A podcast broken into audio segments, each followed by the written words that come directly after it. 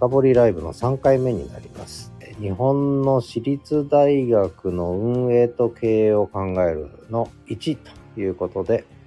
えー、少しお話ししようかなと思っています。特にこれから少子化が進んでいくのでそんな中で私学の運営とか経営っていうのは、えー、難しい時代に入ってきててで、うまくいってるとこはいいんですね。そこはいいんですが、そうでもないところは、の方が多いんですね。日本の私学は数からいけば、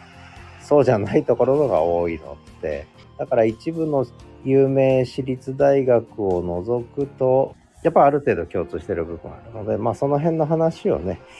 少し深掘りしていこうかなと。で、これは到底1回では済まないので、まあ今回はその1としてね、まあ、あくまでも私の体験に基づいてですけどね、えー、お話をしていこうかなと。このエピソードは試し聞きトライアルバージョンです。フルバージョンはリンク先からお聞きください。